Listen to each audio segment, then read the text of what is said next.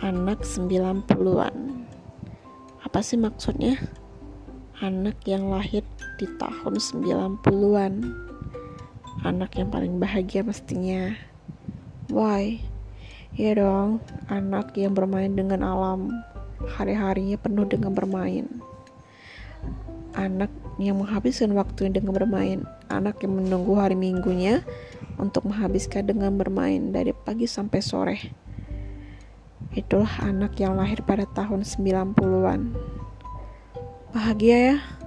Wah, bahagia banget. Kangen gak sih? Sungguh-sungguh kangen banget untuk kembali di tahun itu. Menghabiskan waktu dengan bermain. Tidak memikirkan apapun tentang dunia ini.